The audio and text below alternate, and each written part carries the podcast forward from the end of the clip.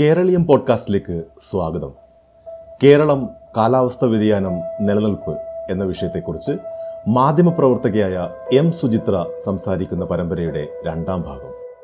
കേരളം നേരിടാൻ പോകുന്നതിന്റെ സൂചനകൾ എന്ന ഈ പരമ്പരയുടെ ആദ്യ ഭാഗം കഴിഞ്ഞ ആഴ്ച പ്രക്ഷേപണം ചെയ്തിരുന്നു.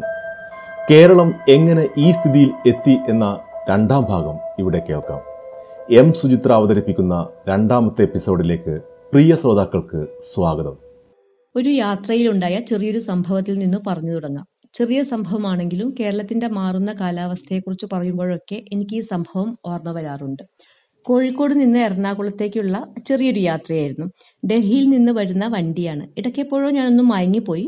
അപ്പോഴാണ് ഡെസേർട്ട് ഡെസേർട്ട് എന്ന ആർത്തുവിളി കേൾക്കുന്നത്. ശരിക്കും ഞെട്ടിപ്പോയി. ഈ ഹരിതസുന്ദര കേരളത്തിലെ ഒരു മരുഭൂമിയോ എന്ന് ഞെട്ടി കണ്ണു തുറന്നു നോക്കുമ്പോൾ രണ്ട് കൊച്ചു പെൺകുട്ടികൾ ജനലഴികളിൽ മുഖമർത്തി പുറത്തേക്ക് കൈ ചൂണ്ടി അത്ഭുതത്തോടെ വിളിച്ചു പോവുകയാണ് അപ്പോൾ വണ്ടി കുറ്റിപ്പുറം പാലം കടക്കുകയായിരുന്നു.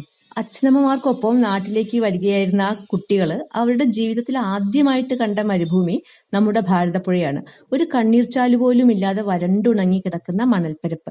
പുഴയുടെ അടിത്തട്ടിൽ വളരുന്ന കുറ്റിച്ചെടികൾ ചില രാത്രികളിൽ കത്താറുണ്ടെന്നും അത് കാണുമ്പോൾ നിളയുടെ ഹൃദയം തീ പിടിച്ചതുപോലെ തോന്നുമെന്നും പിന്നീട് ഈ സംഭവം പറഞ്ഞപ്പോൾ ഒരു സുഹൃത്ത് എന്നോട് പറയുകയുണ്ടായി. അത് രണ്ടായിരത്തി പതിനാറിലെ തുലാവർഷ കാലമായിരുന്നു. ഒന്ന് ഓർത്തു നോക്കണം മഴക്കാലം.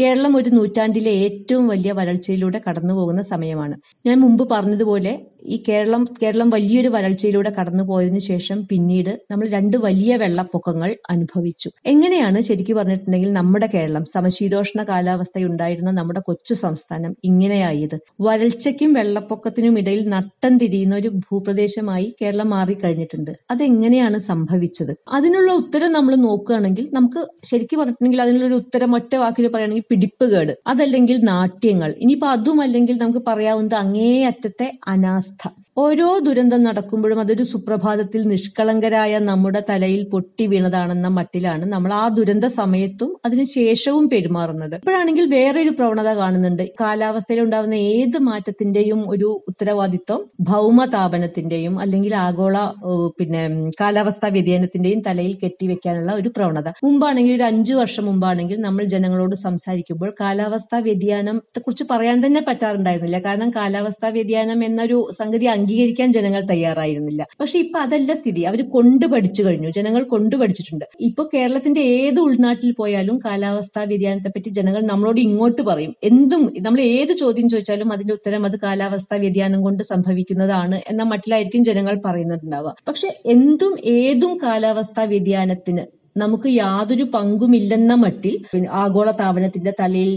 കെട്ടിവെക്കുന്ന പ്രവണത ശരിയാണെന്ന് എനിക്ക് തോന്നുന്നില്ല. ഇപ്പൊ നമുക്ക് നമുക്ക് നോക്കിയിട്ടുണ്ടെങ്കിൽ ഒരു ഒരു പ്രദേശത്തെ എടുത്തിട്ടുണ്ടെങ്കിൽ ആ പ്രദേശത്തിന്റെ ഭൂവിനിയോഗത്തിലും സസ്യാവരണങ്ങളിലും ഭൂപ്രകൃതിയിലും മണ്ണിന്റെ ഘടനയിലുമൊക്കെ വരുന്ന മാറ്റങ്ങൾ ആ പ്രദേശത്തിന്റെ സൂക്ഷ്മമായ കാലാവസ്ഥയെ വലിയ തോതിൽ ബാധിക്കും. കേരളത്തിന്റെ സൂക്ഷ്മമായ കാലാവസ്ഥയിൽ മാറ്റം വന്നു തുടങ്ങിയിട്ട് എത്ര കാലമായി? ഇപ്പൊ നമുക്കറിയാം പ്രതിവർഷം ശരാശരി മൂവായിരം മില്ലിമീറ്റർ മഴ ലഭിക്കുന്ന ഇന്ത്യയിലെ ഏറ്റവും ജനസമ്മതമായ പ്രദേശങ്ങളിൽ ഒന്നാണ് കേരളം. അങ്ങനെയുള്ള കേരളം എന്തുകൊണ്ട് വരൾച്ചയിലേക്ക് വീഴുന്നു വീഴുന്നു എന്നതിനെ പറ്റി എൺപതുകളിൽ തന്നെ വളരെ പിന്നെ ഗൗരവമായ ചർച്ചകളും നടന്നിട്ടുണ്ട്.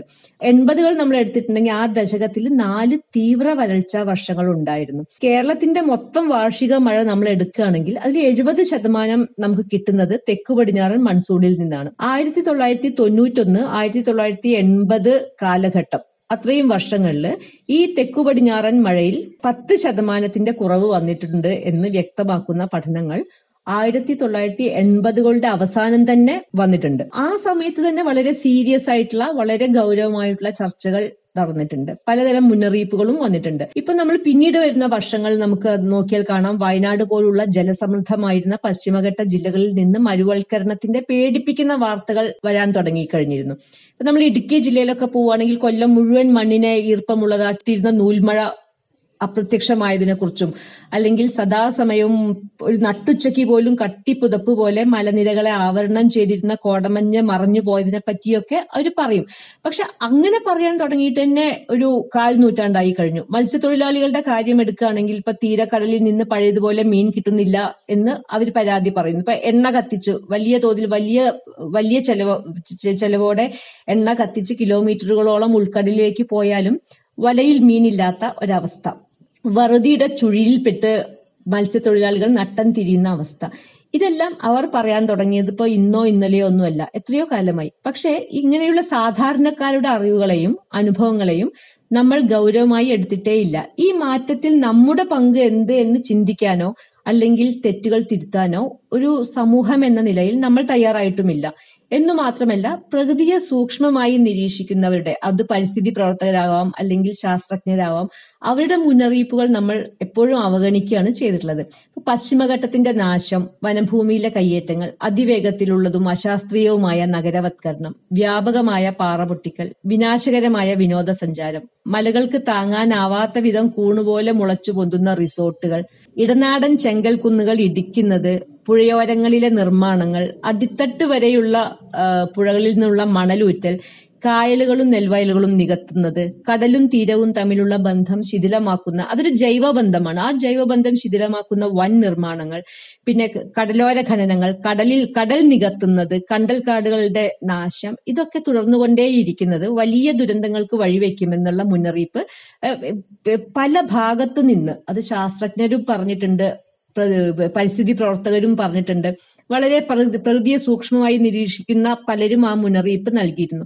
പക്ഷെ ആ ആ മുന്നറിയിപ്പ് ഒരു ഗൗരവത്തോടെ എടുക്കുന്നതിന് പകരം അത്തരം മുന്നറിയിപ്പ് നൽകിയവരെ വികസന വിരുദ്ധരോ അല്ലെങ്കിൽ പരിസ്ഥിതി തീവ്രവാദികളോ അല്ലെങ്കിൽ മാവോയിസ്റ്റുകളോ ഒക്കെയായി മുദ്ര കുത്താനുള്ള ഒരു പ്രവണതയാണ് സമൂഹം കേരള സമൂഹം അന്നും ശരിക്കും പറഞ്ഞാൽ ഇന്നും കാണിച്ചുകൊണ്ടിരിക്കുന്നത് ഇത്തരത്തിലുള്ള മാറ്റങ്ങളിൽ എന്താണ് ജനങ്ങൾ എന്ന രീതിയിൽ നമുക്കുള്ള പങ്ക് അതിനെപ്പറ്റി ചർച്ച ചെയ്യാൻ നമ്മൾ ഒരിക്കലും വേണ്ട രീതിയിലുള്ള സന്നദ്ധത പ്രകടിപ്പിച്ചിട്ടില്ല.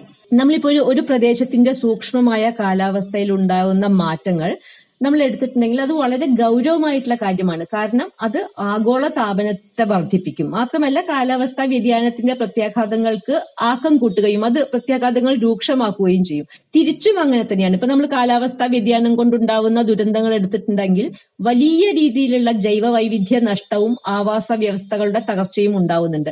അപ്പൊ ഇതൊരു ദൂഷിത വലയമാണ്. ആഗോളതാപനം കൊണ്ട് ഇങ്ങനെ ഉണ്ടാവുന്നുണ്ട്. പക്ഷെ അതേസമയം സൂക്ഷ്മമായ ഒരു പ്രദേശത്തെ സൂക്ഷ്മമായ കാലാവസ്ഥയിൽ ഉണ്ടാവുന്ന മാറ്റങ്ങൾ കാലാ കാലാവസ്ഥാ വ്യതിയാനത്തിന് ആക്കം കൂട്ടുന്നുണ്ട്. ഇതൊരു ദൂഷിത വലയമാണെന്നും ഇതിലുള്ള നമ്മുടെ പങ്ക് ശരിയായ രീതിയിൽ മനസ്സിലാക്കി അത് തിരുത്തണമെന്നുമുള്ള ഒരു രീതിയിൽ കേരള സമൂഹം വളർന്നിട്ടില്ല. ശരിക്കും പറഞ്ഞിട്ടുണ്ടെങ്കിൽ ഈ എൺപതുകളുടെ ചർച്ച നടക്കുന്ന അതേ സമയത്ത് തന്നെയാണ് പിന്നെ കേരളം. ഇപ്പൊ എൺപതുകളുടെ തുടക്കത്തിൽ തന്നെ നമുക്കറിയാം സൈലന്റ് വാലി മൂവ്മെന്റും സൈലന്റ് വാലി കാർഡുകൾ സംരക്ഷിക്കുന്നതിനുള്ള ആ- ഒരു പിന്നെ പ്രക്ഷോഭത്തിലെ വിജയം ഇതൊക്കെ അറിയാം. അതേ സമയത്ത് തന്നെയാണ് കേരളത്തിലെ സാക്ഷരതാ പ്രവർത്തന പ്രവർത്തനങ്ങളും നടക്കുന്നത്. അപ്പൊ കേരളം ഒരു ടോട്ടൽ ലിറ്ററസി കൈവരിക്കുമ്പോഴും കേരളത്തിന്റെ ടോട്ടൽ ലിറ്ററസിയിൽ നമുക്ക് ഒരു ഇക്കോളജിക്കൽ ലിറ്ററസി പാരിസ്ഥിതികമായ ഒരു സാക്ഷരത കേരളത്തിന് ഉണ്ടായിട്ടുണ്ട് എന്ന് എനിക്ക് തോന്നുന്നില്ല.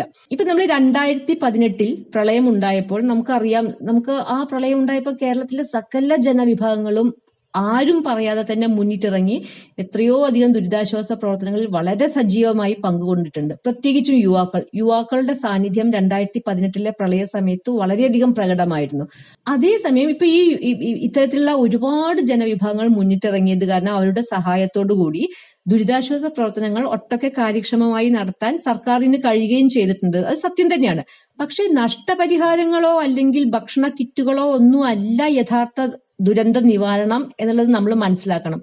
നമ്മൾ ചെയ്യുന്നത് ദുരിതാശ്വാസ പ്രവർത്തനമാണ്. അതായത് ഒരു ദുരന്തം ഉണ്ടായി കഴിഞ്ഞതിന് ശേഷം ആണ് നമ്മൾ മുന്നിട്ടിറങ്ങി കാര്യങ്ങൾ ചെയ്യുന്നത്. അത് ദുരിതാശ്വാസ പ്രവർത്തനമാണ്. എന്നാൽ ദുരി നമ്മൾ ദുരന്ത യഥാർത്ഥ ദുരന്ത നിവാരണം എന്ന് പറയുന്നത് ഇപ്പൊ നമുക്ക് ഒരു ദുരന്തം ഉണ്ടാവാൻ പോകുന്നു. ആ ദുരന്തത്തെ നമ്മൾ മുൻകൂട്ടി കണ്ട് അതിന്റെ പിന്നെ ദുരന്തം വരാതിരിക്കാനും വരികയാണെങ്കിൽ അതിന്റെ ആഘാതം പരമാവധി കുറയ്ക്കാനുമുള്ള പദ്ധതികൾ സമഗ്രമായ കാഴ്ചപ്പാടോടെയും ദീർഘവീക്ഷണത്തോടെയും ആസൂത്രണം ചെയ്യുകയും അത് നടപ്പിലാക്കുകയും ചെയ്യുകയും നമ്മൾ വേണ്ട വിധം സജ്ജരായിരിക്കുക. അതാണ് ദുരന്ത നിവാരണം. ഈ രണ്ട് സംഗതികളും ദുരിതാശ്വാസ പ്രവർത്തനങ്ങളും ദുരന്ത നിവാരണങ്ങളും തമ്മിലുള്ള അടിസ്ഥാനപരമായ വ്യത്യാസം എന്താണ് എന്ന് കേരള സമൂഹത്തിന് മനസ്സിലായിട്ടുണ്ടോ?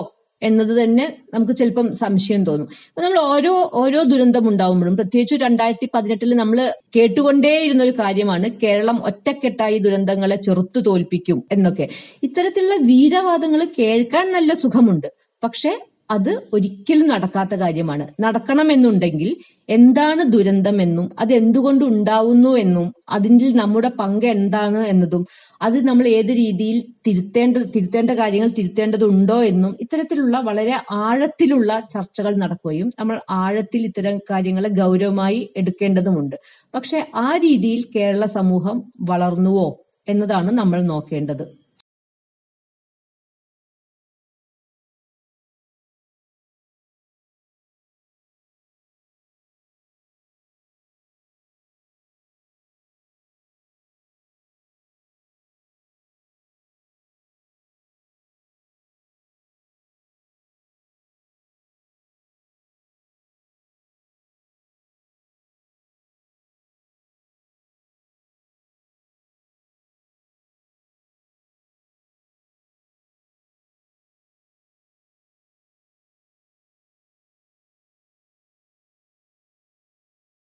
ああ。